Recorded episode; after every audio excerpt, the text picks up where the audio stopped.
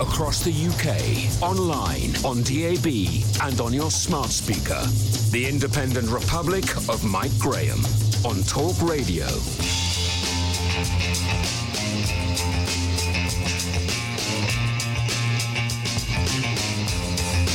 Good morning and welcome to the Independent Republic of Mike Graham right here on Talk Radio. We've managed to survive yet another hot summer weekend without too much cause for alarm, which is surprising, is it not, as we are in the grip of the worst pandemic this world has ever seen.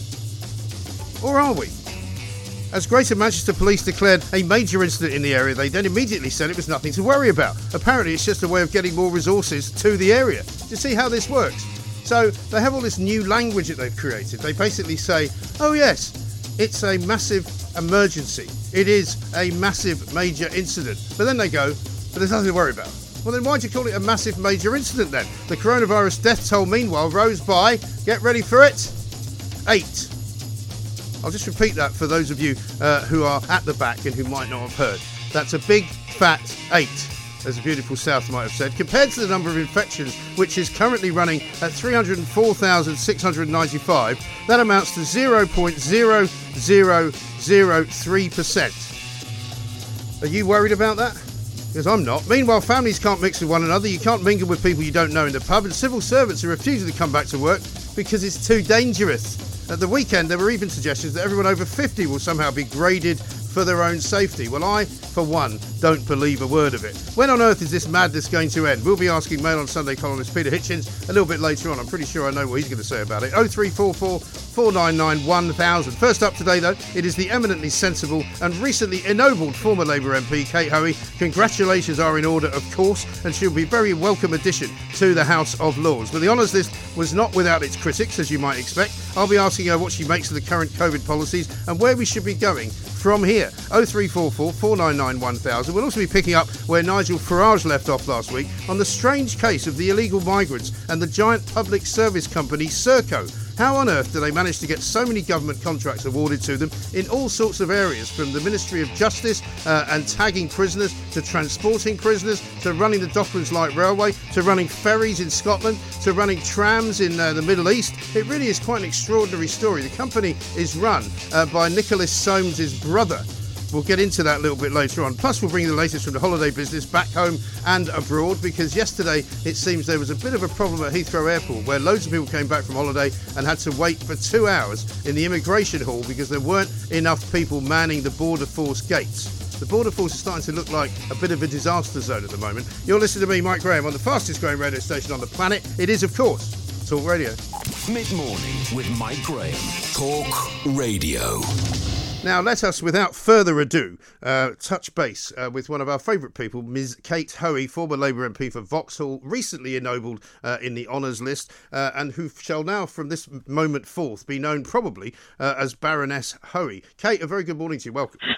Good morning, Mike. Good morning. And welcome uh, uh, in your new capacity as a member of the House of Lords. Uh, I don't know whether you heard Julia Hartley-Brewer just before uh, we uh, moved over from her show to my show saying, please make her call herself Lady Brexit.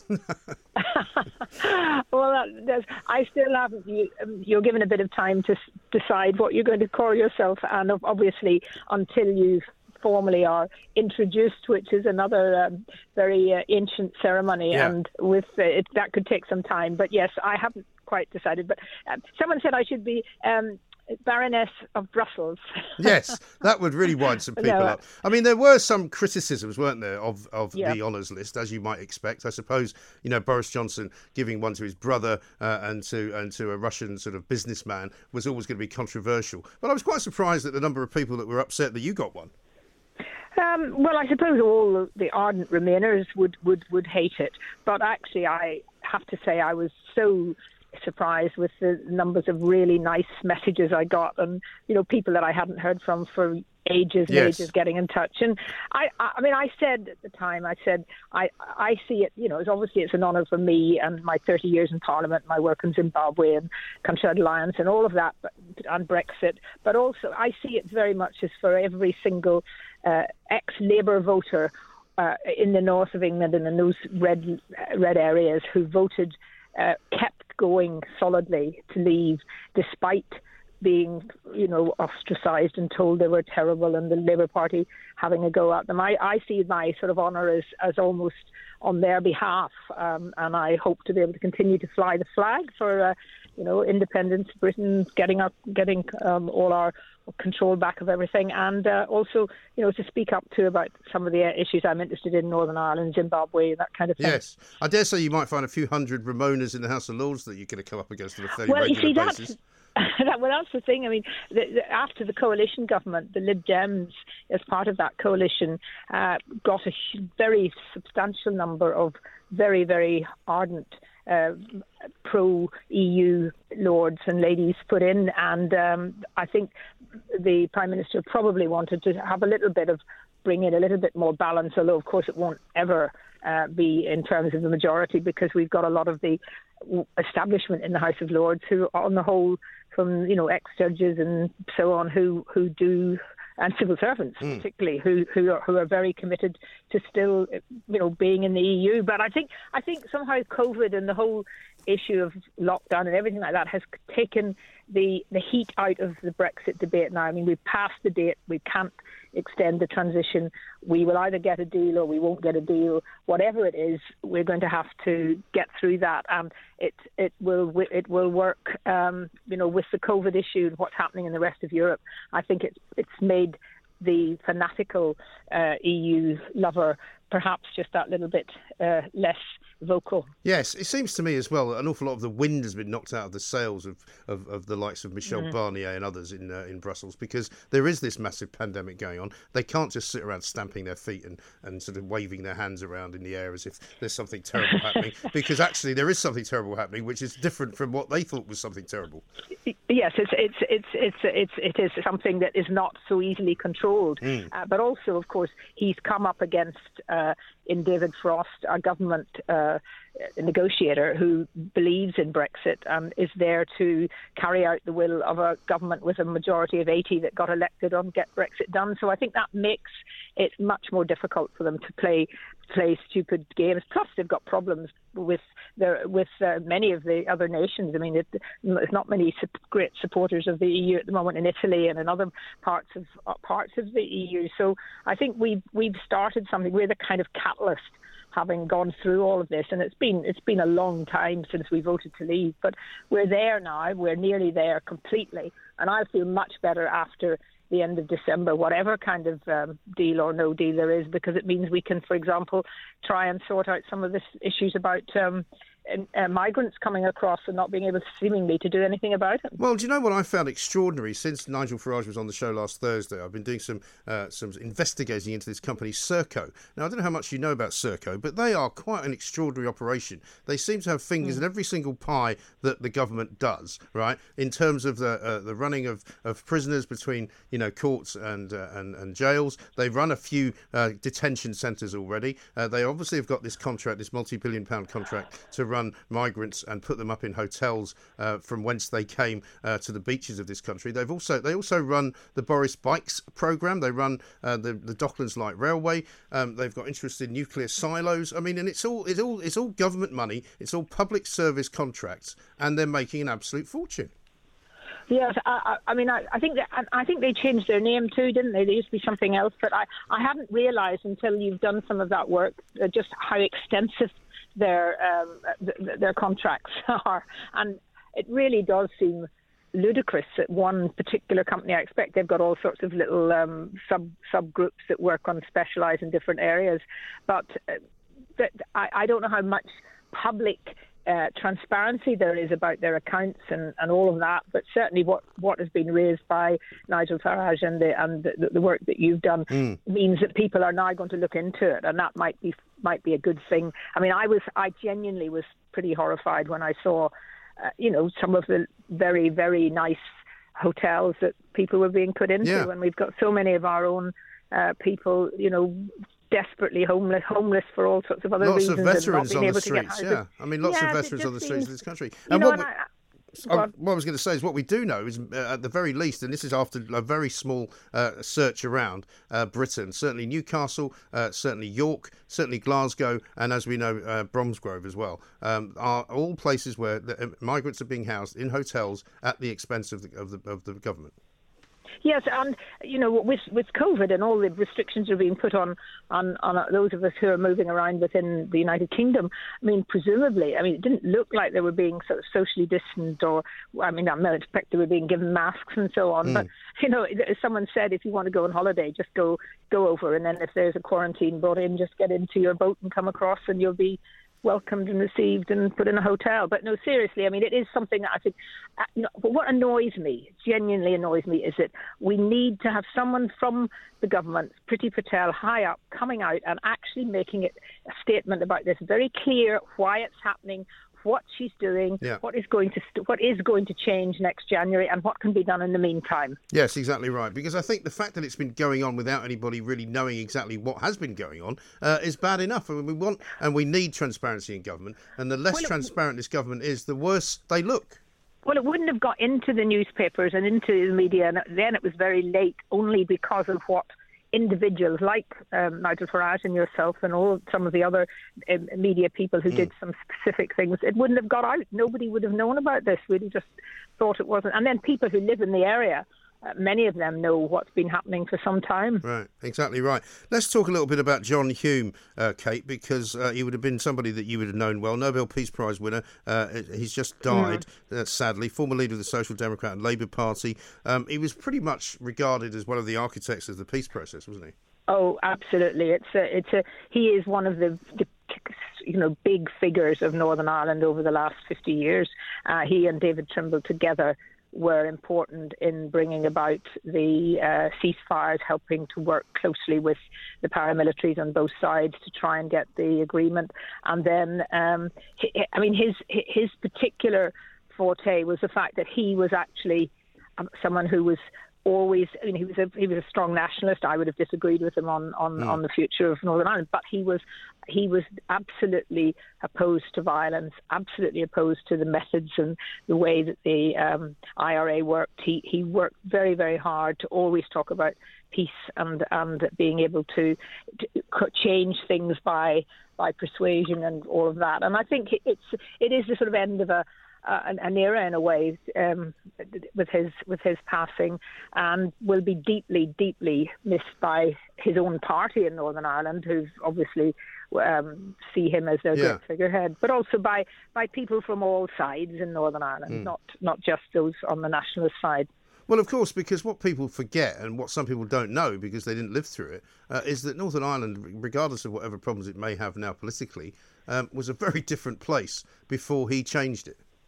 Oh, absolutely. I mean, I, I, I, I, was in my student sort of days when I, when the worst of the beginning of the troubles started, and yeah. you know, when I look back on it, and then I would go back home for for holidays and Christmas and so on.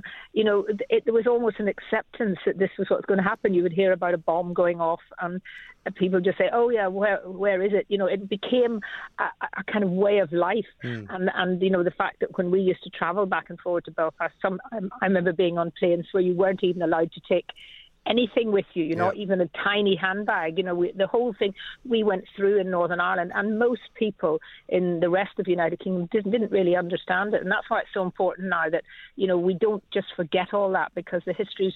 Some people are trying to rewrite the history, and I yeah. think that's really important that we don't. Yes, and how are things in Northern Ireland COVID-wise at the moment? Because I wanted to oh. ask you about what's going on yeah. uh, in the north of England, for example, where people do seem to be slightly confused still about what it is that they're supposed to be doing, what they're allowed to do, um, and this kind of local, uh, localized lockdown, um, I'm not sure is, is is necessarily the way forward. Well, we've we've we're very uh, low on, and it hasn't. I don't. I didn't hear yesterday's figure, but we certainly haven't had any deaths for something like 15, 16 days. Yeah, uh, I think. Well, I think the overall death in the UK uh, rate for the weekend is eight. Yes, that's that's that's you know that's very very. But of course, if more testing is going on, then more people are going to be found with the symptoms. Yeah. But the symptom the symptoms may not be anything other than what people would get with a mild flu. Uh, and, you know, I, I think we do need to keep rem- reminding ourselves just how many people die from flu and from all the other uh, terrible things that mm. are not getting treated at the moment heart attacks, strokes, all of that.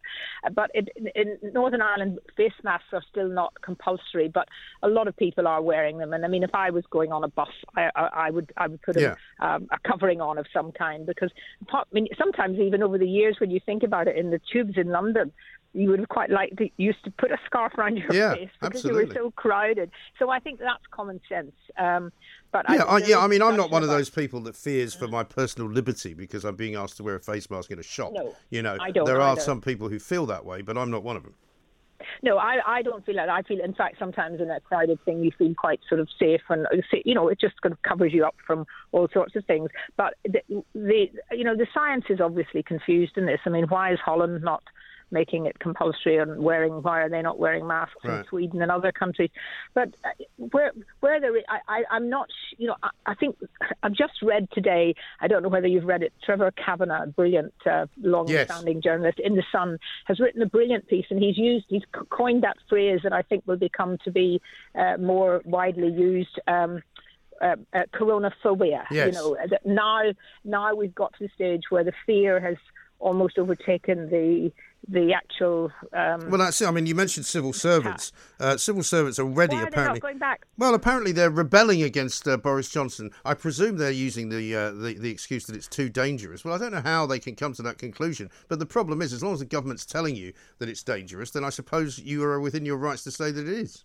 yes, I, I, that's certainly where the example should be set. There should be no reason why they couldn't, within all those big, um, you know, offices in, in Whitehall, make them uh, be able to be socially distanced if if, if that was necessary. And I, I think also that um, you know what, what, people need to remember that they might be enjoying kind of working from home and being able to do it. Yeah. But the, the danger for certainly for lower paid workers is that ultimately companies will say, well, if you can do it from home, we can get somebody from India or from somewhere well, exactly. else to do it from home. So I think there is a danger about this working from home, uh, you know, that it becomes almost uh, self-fulfilling in that we end up with not getting people going back and making it much, much worse for you know, for British workers. Absolutely right. So when do we see you first uh, back in Westminster in the House of Lords? We may even be back well, in the tent of common sense by then. well, the, the, you have to go through this. The you have to wait till you're actually formally introduced, and uh, with the House being um, obviously not sitting now, and then September they are coming back. So I, I would I would hope by uh, by October I would be able to, but get in. But you know, it's it's um, you know I'm not I, I can't just decide it myself. We have to wait and be told when what what happens. No. But I'm looking forward to it because it it does give you a, a sort of platform that means that people will still have to listen to some of my views.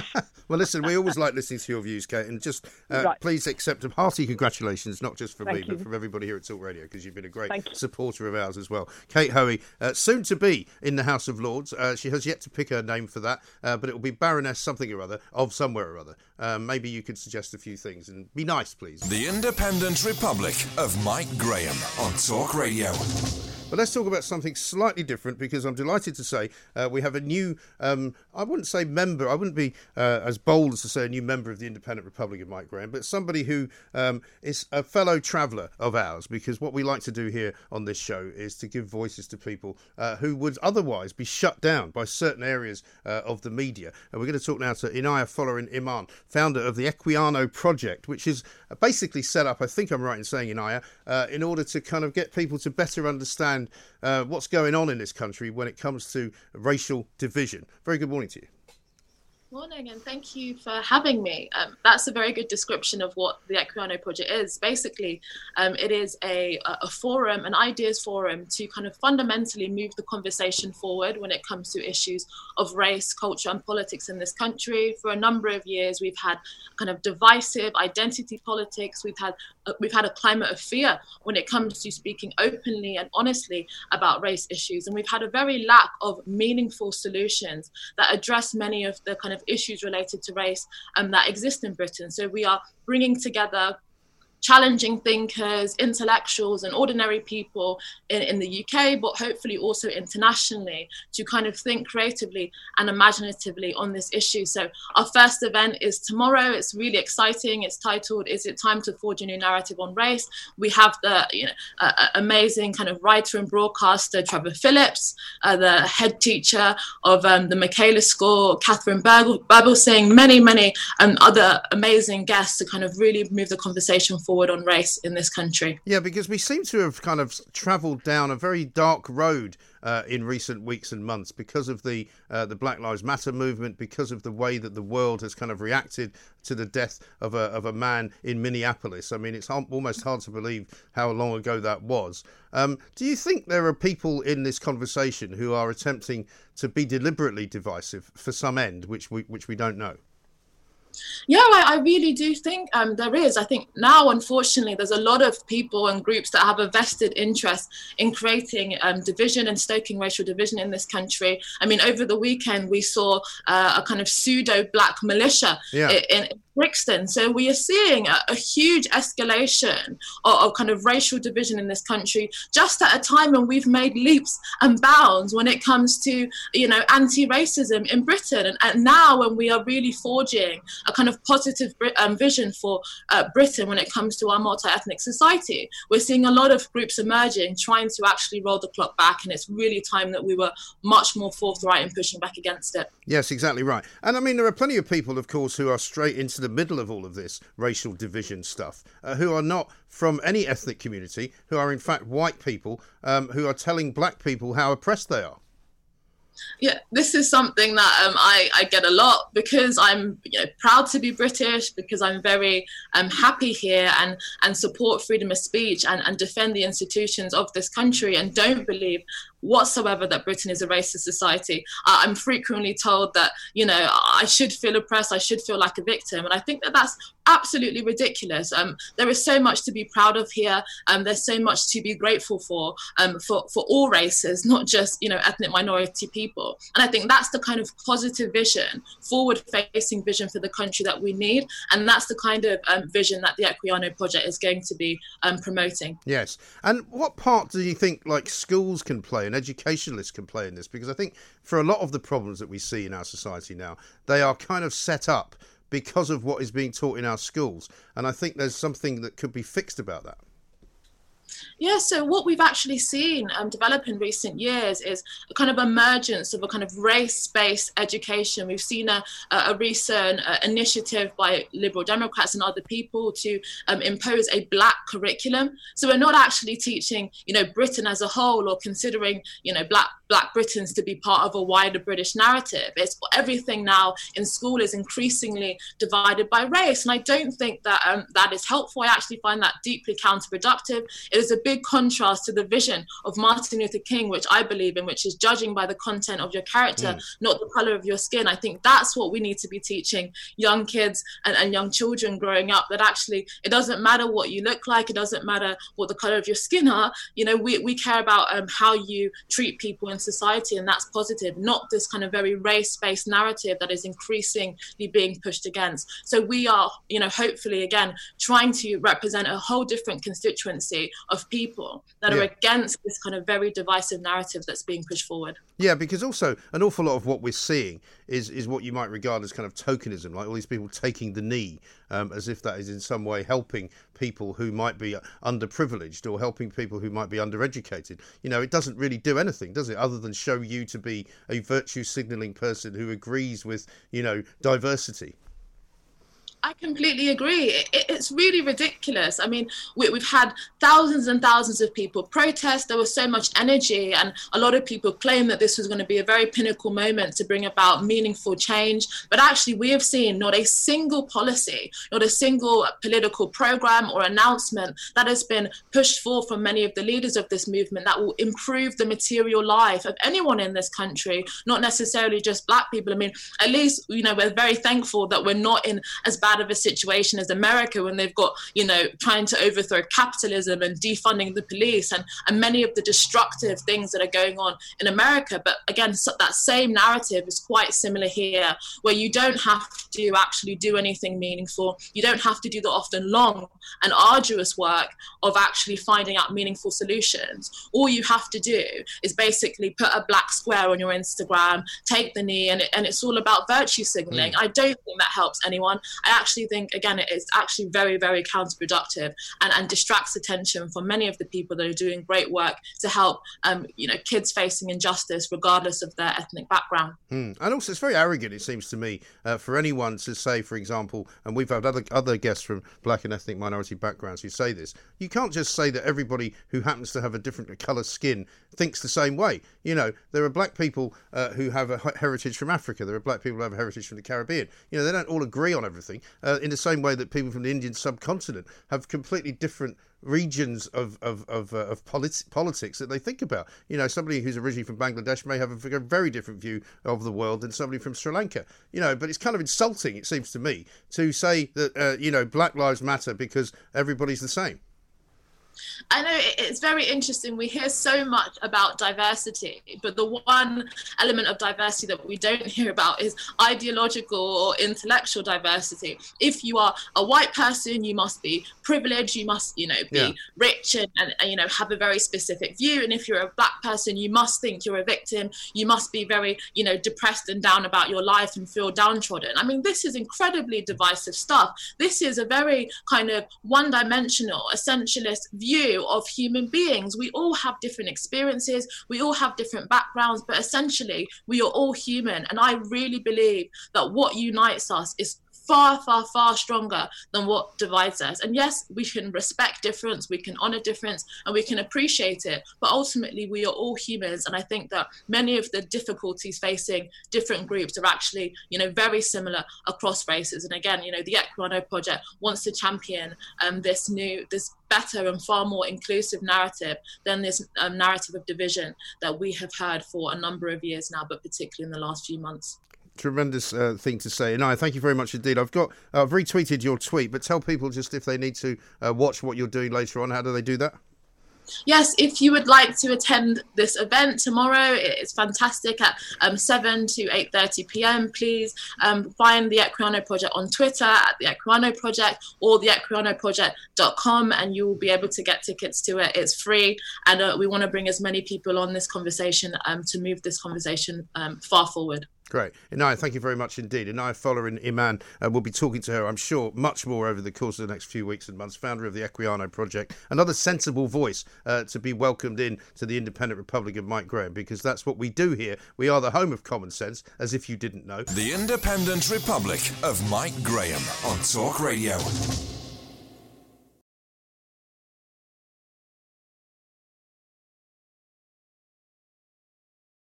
Let's talk, though, about the other big story we were talking about this morning, which is Serco, uh, the company which has been charged with uh, and is making rather a lot of money from uh, the uh, management, I suppose you might say, for want of a better word, uh, of all the illegal migrants who are arriving on our shores uh, on a weekly basis by the hundreds. they're being put up in hotels in various places around the country. We already now know of Newcastle, of Chester, of York, certainly of Bromsgrove, as was exposed by Nigel Farage last week on this very show.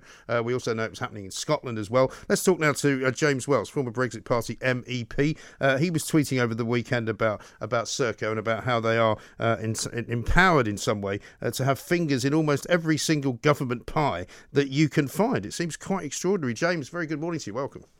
Yeah, good morning, Mike. Thanks very much indeed for joining us. I mean, I consider myself to be relatively well informed as an individual. I had no idea that this company uh, was so heavily involved in government contracts that it seems to be to be it's all it does. I mean, it has some international work as well, but quite frankly, um, it's staggering how much work and how much money uh, this company is getting from our government.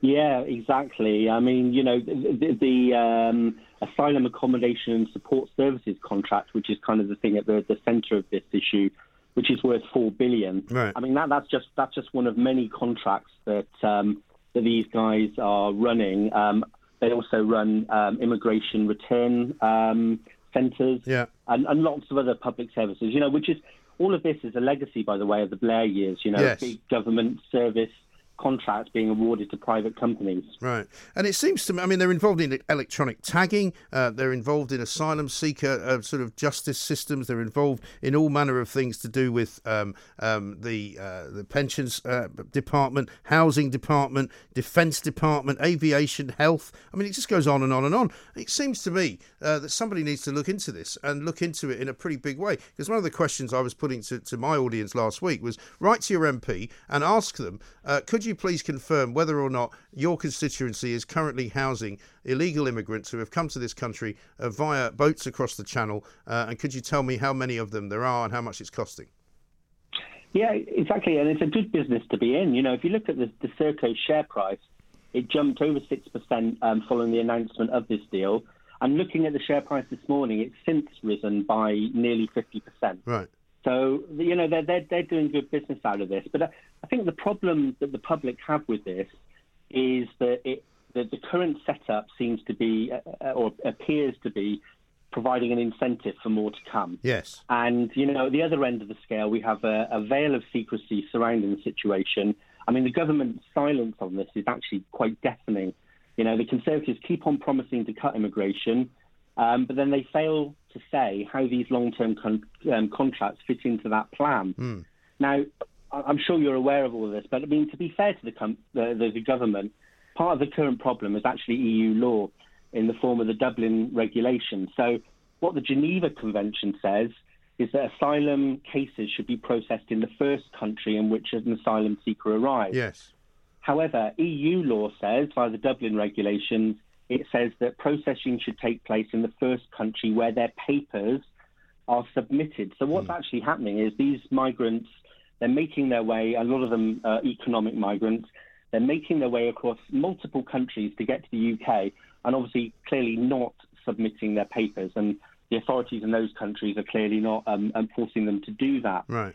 Now, Now, if you that's know, the I- case, then um, Yeah. surely once we leave the European Union properly at the end of this year, then that rule no longer applies. Well, yes. I mean, that dep- depends what the government do. So, I mean, there's two things the government needs to do, really, and that is precisely one of them is that they need to completely withdraw from EU law on this at the Yeah. end of the year when the when the transition period ends. But secondly, I think you know the government need to show some political will on this. Um, you know, if you look um, at other countries which have had a problem like this, Australia, for example, you know, the previous prime minister there, Tony Abbott, took a policy which is controversial, but you know, of turning boats back instead of what's going on at the moment. Um, and essentially, we're seeing transfers um, of the boats in, in, in, in the channel. And that's actually cut um, migration by a huge amount, um, illegal immigration in, into Australia. You know, I think at the end of this, people are angry because, you know, 60 million has been given to France to help stop the flow of migrants, and yet we see a, essentially a taxi service in the English Channel Yeah. where this handover goes on. And then we've got, we're, we're now learning about these, these huge contracts, which, you know, they weren't a secret when they were signed last year, but, you know, the country was consumed with Brexit at the Yes. time. So, and, and obviously the government haven't been transparent about this because they just keep Also, I don't think anyone had any idea what what size the numbers actually were because Yeah. as, as every day goes by, I'm getting more evidence from people up and down the country uh, talking about certain hotels. Mercure hotels, apparently in Chester, are, are, are, are running uh, uh, hotels which are closed to the public because they're full up uh, with migrants, all being paid for by this contract. Similarly, uh, in London, I've had reports of Mercure hotels doing that business as well. And, you know, you Yeah. don't blame them, I suppose, if, if, if they're being provided with business which they otherwise wouldn't have because the pandemic means nobody is actually staying there. But I just think we need to be given the information. You know, we're all grown ups. We need to know what's going on. Exactly. I mean, there's no point in, in pointing the finger at these companies. We should be pulling apart the contracts which have been signed with them. Yeah. But the issue really comes down to the government. And, um, you know, I think at the moment they're doing everything they can just to try and um, not say or say as little as they can about Yeah. it and, and put sticking plasters on where they can. Um, but clearly, that's not going to wash, is it? Well, it really isn't. There was a piece in the Times on Saturday which I found interesting. It was all about. It started off being about tourism and about how Italy's trying to invite people to come back, but they've got a massive problem, particularly uh, in Sicily and in southern parts of Italy, where a lot of the migrants are coming across from the Mediterranean. Many of them from Tunisia. It turns out about 50% of their uh, migrant problem is from Tunisia, but they've now got a deal whereby they fly them back to Tunisia. So if they can do it inside the European Union, why can't we? Yeah, no, precisely. And the other thing I think that makes people angry is that our whole system, you know, it takes years to process these claims. Then Mm. we get legal, um, you know, challenges, and then it takes longer. And by the time all of that's finished, they've gone. They've Yeah. disappeared. Well, I mean, this is what Nigel Farage said. He basically Yeah. said to me that even if their uh, applications fail, which most of them do, they don't actually leave the country. They Exactly. disappear. You know- they disappear into the kind of the slave trade, the black market, Yes. the human trafficking situation. Exactly. You know, it's only it's only a few weeks back that we heard of um, supply chains for Boohoo, um, very successful company, Yeah. um, online company in the UK. Is actually being, you know, part of the, the, the, the supply chain is actually being run by slave traders. Yeah. So, you know, I mean, that, we, we, the government has got to get a grip on this because this is only, it's not going to go away. And I think, you know, the impar- important thing for people in this country, they want to know that when the transition comes to an end, hmm. the deal, if we get one with the EU, does not include some secret deal where we kind of carry on as, as we have been, because that just is clearly not acceptable. Well, apart from anything else, uh, it's encouraging the human traffickers who are apparently making millions, right? I mean, again, Nigel's figures alone 3,000 people paying 5,000 quid so far. Uh, that's 15 million pounds, which these people have made Yeah. uh, off the misery of these of these people trying to get a better life for themselves. Then you encourage the uh, the slave trade in this country, prostitution, all sorts of other ghastly businesses. Uh, where are there, all these guys are going to end up? It's just horrendous. I know, I know. The government needs to get a handle on this and quick. Yes, I think so. James, I appreciate your time. Thank you very much indeed. James Wells, former Brexit Party MEP, uh, who, like me, is very concerned about the business that this is creating. Because what you're basically doing is you're propping up a criminal enterprise of people who are making vast sums of money by shipping human beings across the channel in exchange for vast amounts of money. They then come here, they are then supported by a government who, through a company called Serco, which is making lots and lots of money doing so, houses them, uh, they say, because of the pandemic. But I don't believe that for a second. We're going to try and get somebody from Serco on uh, to try and get their version of events. We'll try and do that tomorrow uh, because we need to know, I think, solely exactly how many hotels are booked up, exactly how many people are being housed. Nigel Farage says it's 48,000. Some people have said to me, you should check out that number. The fact is, the bigger uh, and the more we look into this, the bigger of a scandal it seems to be, the more widespread it would appear to be. I would guarantee you that almost all of the major cities of this country, and I include in that uh, Scotland, Northern Ireland, and Wales, have got asylum seekers being put up at our expense in those hotels. And we will bring you more on this story throughout the course of this week because for me, uh, this is one of the big stories of the year. This is Talk Radio. Online, on DAB, and on the Talk Radio app. Talk Radio. Mid morning with Mike Graham. Talk Radio. Let us welcome once more, uh, for the number of times we've spoken, I think I've lost count, so I'm not even going to try and attempt to say so. But Peter Hitchens is here. Peter, very good morning to you. Good morning to you. Thank you very much indeed for joining us once more. I mean, I find myself uh, more and more incredulous at the way that things have developed in the past sort of week or so since we last spoke. As I say, uh, the death toll over the weekend was eight. Um, we- we've got many people now telling us that the infection rate is going up, but it's not increasing hospital admissions. So surely that means it's not that dangerous. Well, you'd think so, wouldn't you? But I do begin to wonder whether a large part of our media haven't had their intelligence surgically removed. No. And it's quite plain when you look at these figures that the significant thing is the, the vast contrast between the numbers of so-called infections and the numbers of deaths and admissions. There are, and just, and you can find this abroad as well. If you go to the Worldometers uh, site, it will give you this in any any country in the world. And uh, looking at Spain, for instance, at the moment, uh, where we, we we've all been told we can't go because it's so dangerous. The daily deaths in Spain since uh, June the 14th, 15th, when there were eight, has barely got above three or one. Right. Um, uh, July the 3rd, they had a spike of 17, but since then it's been three or four or one. And this is a country which, in April, was having daily deaths of 961. So it, it, the, the use of this term, infections and cases, is wholly misleading. And I, I just can't understand why so many of our media colleagues sit there with their mouths hanging open, their eyes goggling, swallowing this stuff. Yeah. You look at what's happening in Australia, where the whole city of Melbourne is under some kind of curfew. Uh, people not allowed. Yeah, after eight o'clock, home. you can't go out. Uh, it, it, and, and, and because seven people have died, almost all of whom were over 75. Yeah. Uh, and it's all based again on the number of infections, and people are swallowing this. Hmm. Not merely our, the media, but our elected representatives, who seem to me to have gone on the most extended holiday in the history, uh, just do not seem to have any ability to question what has happened to the safety valves and brakes in our system. Why? Where are the brakes on this thing? Is there anybody who can stop it? It seems to me that the the Prime Minister himself, the power has gone to his head. Uh, Quentin Letts wrote a brilliant sketch in the Times on Saturday uh, in which he, he flew off the handle, really, because he was so infuriated. Uh, the Prime Minister repeatedly saying, well, You will do this, I am going to do that. Uh, uh, in in the, with the air of some sort of megalomaniac. He's got this power, so he's going to use it. And so the next thing we know, and there are reasons to fear very much this in winter when there will be genuine increases in influenza, which will be very hard to tell from coronavirus cases without uh, without a lot of testing. Uh, th- there, there is great reason to fear that what's happening to Melbourne could happen to a major British city at some time during the coming winter. Yeah. Uh, Well, I mean, all of this stuff that we pretext. read- So there, people will take it. Yeah. Why? Why? I mean, in Germany, at the and people will say, "Well, this is." Uh, you, you you read the reports of the demonstration in Berlin. They said, "Oh, it was all Nazis." I don't think it was all Nazis. I think there are in, in Germany people are actually uh, have a, a more recent experience of having their freedom taken away uh, than we do, particularly in the east and in, in Berlin, which Yeah. was, half of which was in the east. And they're very suspicious about what's going on. And to, to, to characterize a, a, this demonstration as, as neo-Nazi, it, it seems to as, as some. But unfortunately, that's the world in which wrong. that's the world in which we now live. By the same token, I mean, and all of this stuff, and I don't really buy it to be honest. This whole, but I believe that it's come from somewhere inside of government because they've leaked it to the Sunday Times to say, well, we might do this or we might do that. We might put a ring around the M25. I mean, they can't protect the beaches uh, from people just landing on them and running Well, into no, that's towns, interesting, isn't know. it? But they can do, they can put a, a, a ring of steel around the M25.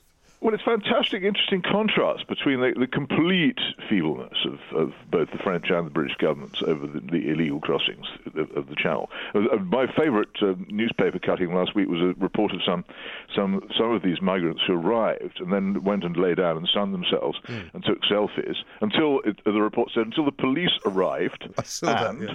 And gave them face Ma- masks. masks, yeah, excellent. So, well, let's say they could go to the Britain. shops. Have Yeah. a muzzle. Have- yeah. What is what what is this? But no, the thing about authority is that it works on those who are prepared to obey it. And in fact, what I tried to set out in a book I wrote back in 2004, The Abolition of Liberty, is that it's a strange contrast. Just as the government loses control Hmm. and the police lose control of real crime and disorder, uh, they start making life much, much more oppressive for the law-abiding. The two things actually go hand in hand. Well, it's like the old read the whole social explain services, isn't it? It is happening. It's like the old social services. We're much more comfortable going into the homes of people who weren't really terrible miscreants with their children, but they Yeah. didn't want to go anywhere near the really dangerous people because it's too Well, they're dangerous. frightening, aren't they? Yeah. They're very frightening. The people who, most of the people who do those ter- terrible things to children, Yeah. and, and you can understand, but it don't. But it is. It's so much easier to pick the low-hanging fruit of the obedient citizen who Yeah. can be scared. But it's not just scared, Mike.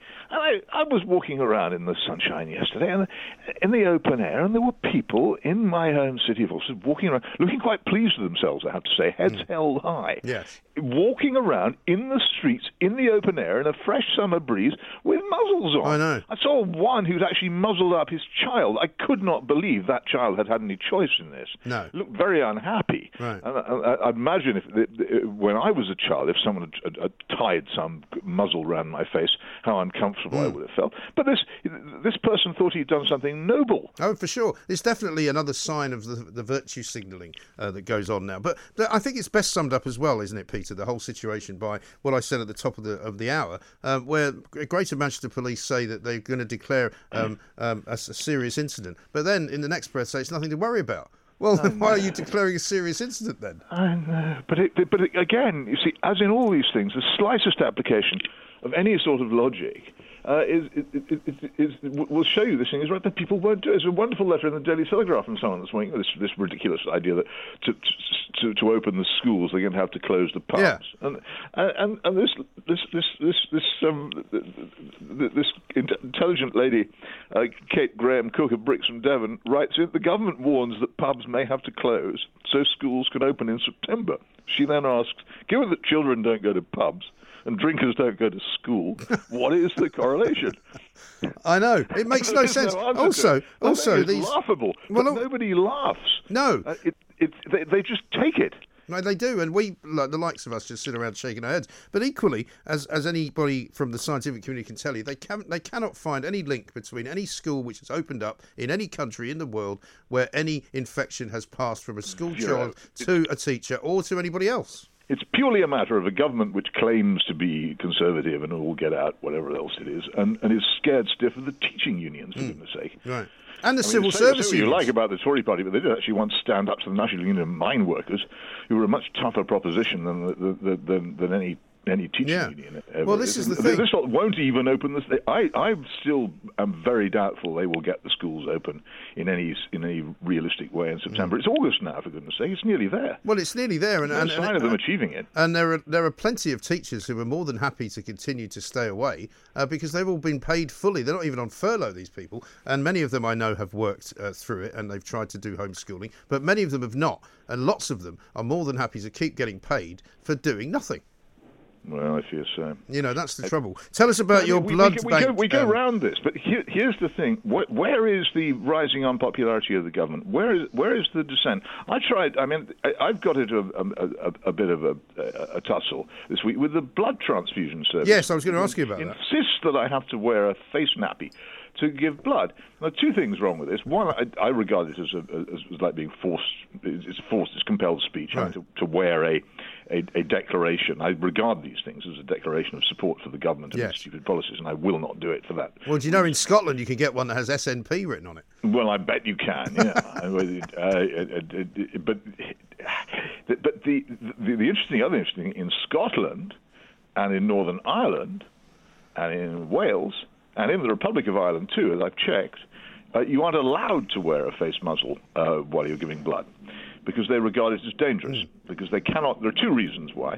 One is that they you you can you can there are, there are clear signs that someone's about to faint, which Yeah. is quite dangerous when you're giving blood for Yeah, right. obvious all the obvious reasons, and that all those signs are concentrated on the face, particularly around the mouth. Hmm. And if you can't see somebody's face, and the, the, the you, you, you can't you can't you can't see it coming, you can't prevent it.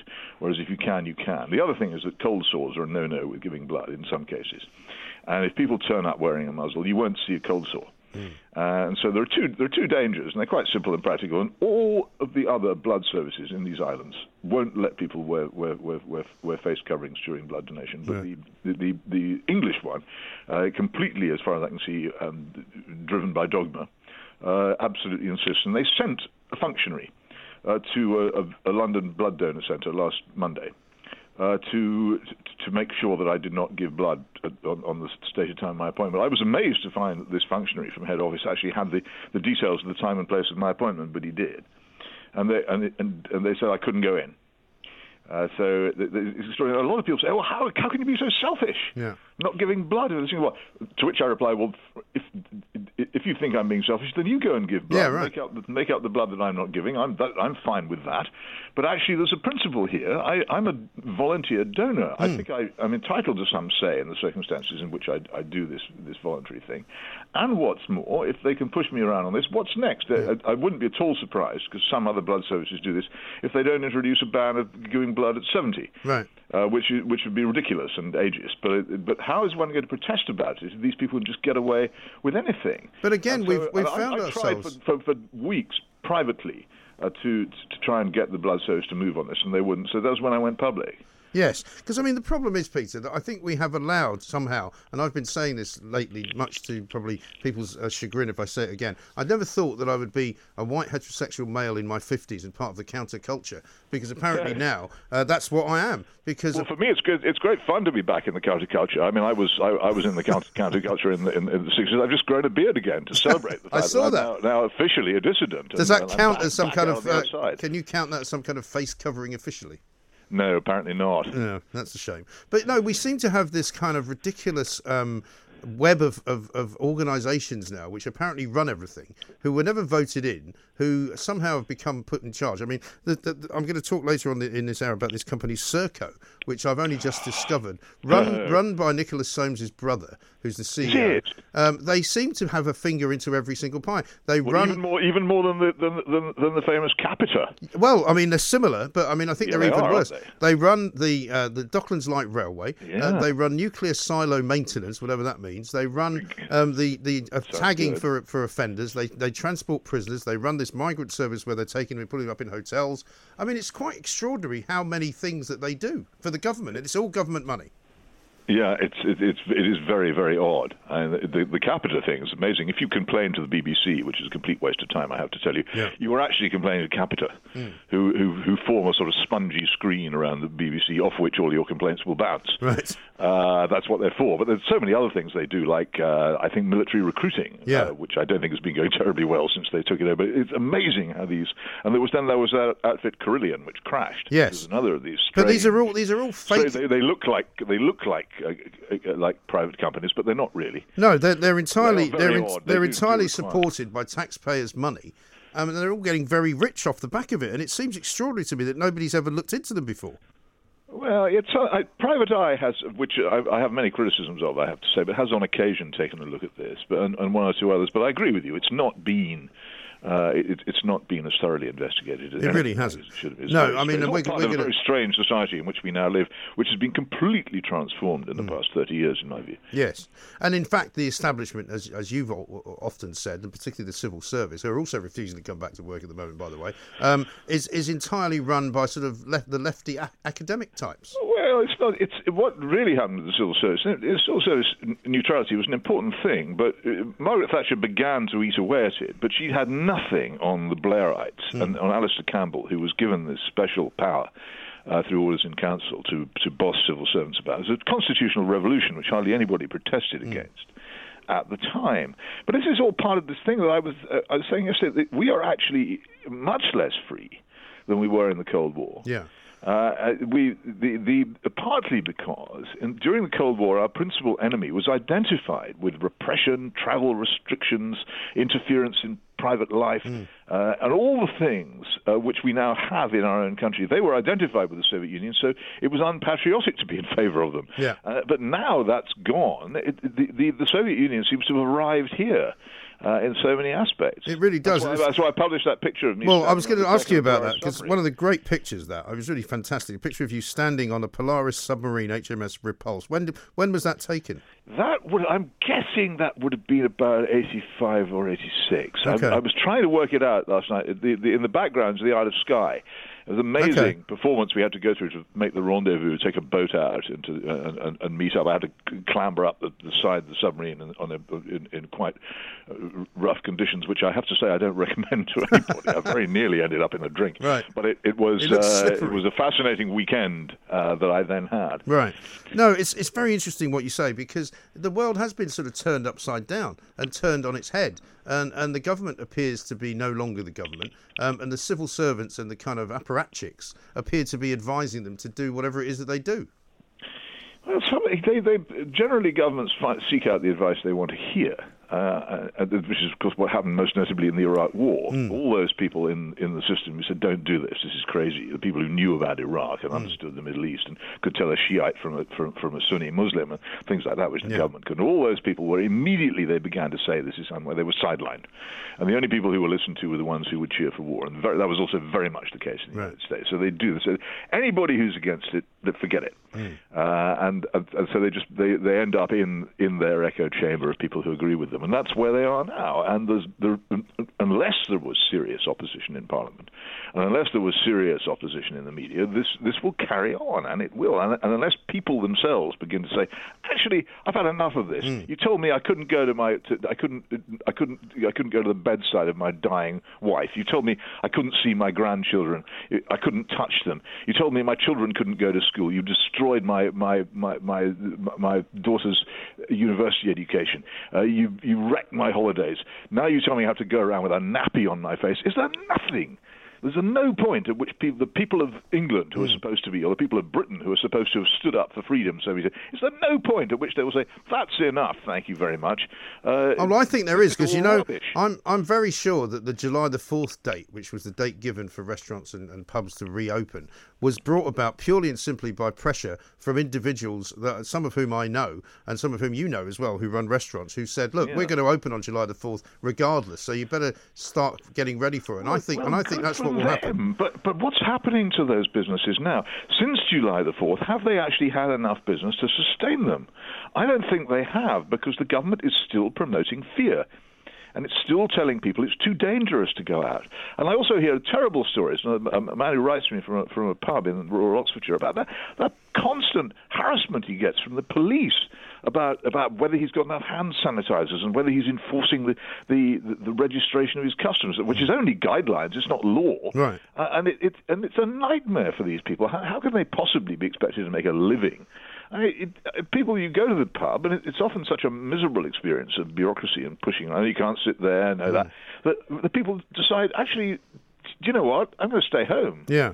Although there are, I mean, as I've said to you before, there are some places who are uh, where life, I mean, where life looks almost normal. There are parts of London where life does look quite normal. I mean, I was in Sussex at the weekend. I went to the local sort of town high street, and it was actually very busy and bustling with people. And happily, they weren't all wearing masks. Some they some of them clearly had masks to go into the shops with, but they were walking up and down as if it was an old-fashioned shopping day Saturday, and I was very encouraged by that. Oh, well, good for them, but I, it's it's not it's not by any means universal. I no. can only tell from what we see. I, yeah. I don't know, but I see an awful lot of compliance, and I say, well, I'm very pleased when people are, are law abiding uh, when there's good reason to do so. But I'm worried when when people are law-abiding when they're they're actually being sold a, a, a, bill of goods. I don't think this is justified, and I think that any examination of the facts, particularly the ones we were discussing mm. earlier about this this business of infections being portrayed as, as, as hugely dangerous when they're not, I don't think any examination of the facts shows it does. And I also think if people will only look at what happens in Sweden mm. with an unprejudiced mind, uh, then they will understand that their approach worked uh, and they, they will come out of it much less damaged than we did, and that, uh, that we should look at that if we want to know how we ought to behave in future. But it just doesn't happen. Yes. Do you think, as I do, though, that we have reached a kind of a, a, fork in the road, as it were, where Boris Johnson has to decide which way he's going to go? Because we thought it was all kind of getting slightly better, and then the business in Manchester and and, uh, and West Yorkshire and East Lancashire has kind of thrown that all back uh, a few weeks. Didn't, didn't you get the sense that it's what he wanted to do, that he was waiting for an excuse to do it, that we're not free, we're all on parole, we can be yanked back into prison on any excuse at mm. any time? Well, I hope not. I, I just talking to, to, to colleagues of mine worked someone. I said, well, maybe saying how good it was that the numbers of people coming back into the into, into our office was increasing. So, yeah, but how long for? How long before we're all banned from coming in again? Yeah. And they were more pessimistic than I was. Uh, this, uh, I, I, I think it's gone. I very much think it's gone to Johnson's head. I think he, he is enjoying this, this, this power of decree far mm. too much. And, I, and and where is Parliament? I mean, no, it's in recess, but even when it wasn't, it might as well have been. Yeah. And the Hansard Society. Well, Keir Starmer's laws pretty, are being made useless, without really. Parliament. We're being ruled by decree. It's a constitutional push. And in, in, in, in I mean, the, the, the problem with this this sort of thing, the only instances of it are so extreme that people say, oh, it's not like that at all. But in the, in the case of the destruction of, of, of one of the most sophisticated liberal democracies in the history of the world, Weimar Germany, it actually took quite an effort for the National Socialists to destroy the the, the, the Reichstag. They had to you know, achieve huge mm. constitutional amendments, capture the, the ear of the head of state, uh, get you know, get get an enabling act passed. But in this country, it, all the things which are supposed to protect us just just collapsed like, like as if they're made a meringue. There's no, no resistance at all. Yeah, exactly. It seems remarkable, but I just fear that if we move the wrong way here, and it does move back into a kind of an insular, you know, let's not do anything, let's not go anywhere, let's make sure that anybody who might be at risk doesn't go out. I mean, how the hell are they going to judge, for example, who is uh, fit to go out and who's not fit to go out? Because if they're going to judge it on records that the GPs hold, they're going to be so wildly inaccurate that it's going to be ridiculous. I know. I, I can't. I, it, it, but it, so the simplest thing to do is they say, well, nobody can go out unless they have specific permission to do so. Right. And you do the, the thing which the French did at one stage, where you'll have to print out a piece of paper sh- showing you're allowed to be outside your own house. Yeah. Like some medieval serf. Last time I was asked for my village. papers was about 1977 in uh, what was the former Yugoslavia. And I was trying to walk from one hotel to another at the age of about 16. And I was stopped by a policeman with a dog And it was quite Yeah. terrifying. And I, you know, I didn't have any papers. either. Yeah, I used to get it all the time in the old Soviet Union. Documenty, пожалуйста, and you and and you had to do it, and often it was accompanied by some sort of demand for a bribe as well. Right. I might add, but it, it, it, which is another thing which corruption grows in these senses. Yes, but e- it, exactly. again, what, the, the, the other thing which is coming, the, the economic horrors which are coming, uh, are, are, are, are then going to create real problems of discontent and people discovering the horrible reality of unemployment, of trying to live on uh, on the benefit system, which we now have, the universal credit system, uh, the, and, and the the actual definite permanent loss of jobs, the permanent collapse of businesses that people could, thought they could rely on, the permanent collapse of pension funds, which people thought they could rely on for their old age, the the, the growth of inflation, the absolute necessity of severe cuts in almost all public services because there simply is no more money to sustain them. What happens then? What happens then? And and and, and what we simply don't have the ability to cope with the crisis on that level, and yet we're we're we're, we're drifting towards it without Yeah. any sign of anybody knowing what to do. I'm just so frightened. Yeah, well, listen, I'm I'm uh, I'm, I'm beginning to, to to to believe all of the of the stuff that you told me a few weeks ago because uh, I was under the impression that we did have a decent chancellor, that they did have a plan, and that they were going to get us out of it. Uh, but they've just taken us back in. We've just come out one door. It's like the ghost train. You know, you come out one bit and you go back into another bit, which is even more frightening than the last bit. I'm afraid so, and I, I, I, as I say, I fear look look very much at what's happening in, in in Victoria and Australia at the moment, particularly in Melbourne. I, I fear that the government are casting envious eyes on that and, and long to do something along those lines. And I, I, unless somebody stands up to them soon, this is the future. Yeah. Peter, great to talk to you. Thank you very much, as ever. Uh, talk to you next week. Peter Hitchens, Mail on Sunday columnist, uh, man um, who not everybody agrees with, but, you know, you have to say um, there's little to disagree with, with what he says at the very moment in time in which we speak. Talk radio across the UK, online, on DAB, and on your smart speaker. The Independent Republic of Mike Graham on Talk Radio. If you enjoyed that, be sure to catch the whole show 10 till 1 Monday to Friday on Talk Radio via DAB, online, or via the Talk Radio app. And if you have an opinion on the stories we cover, we'd love to hear from you. Call us on 0344 499 1000 or tweet at Talk Radio during the show to have your say. Mid morning with Mike Graham. Talk Radio.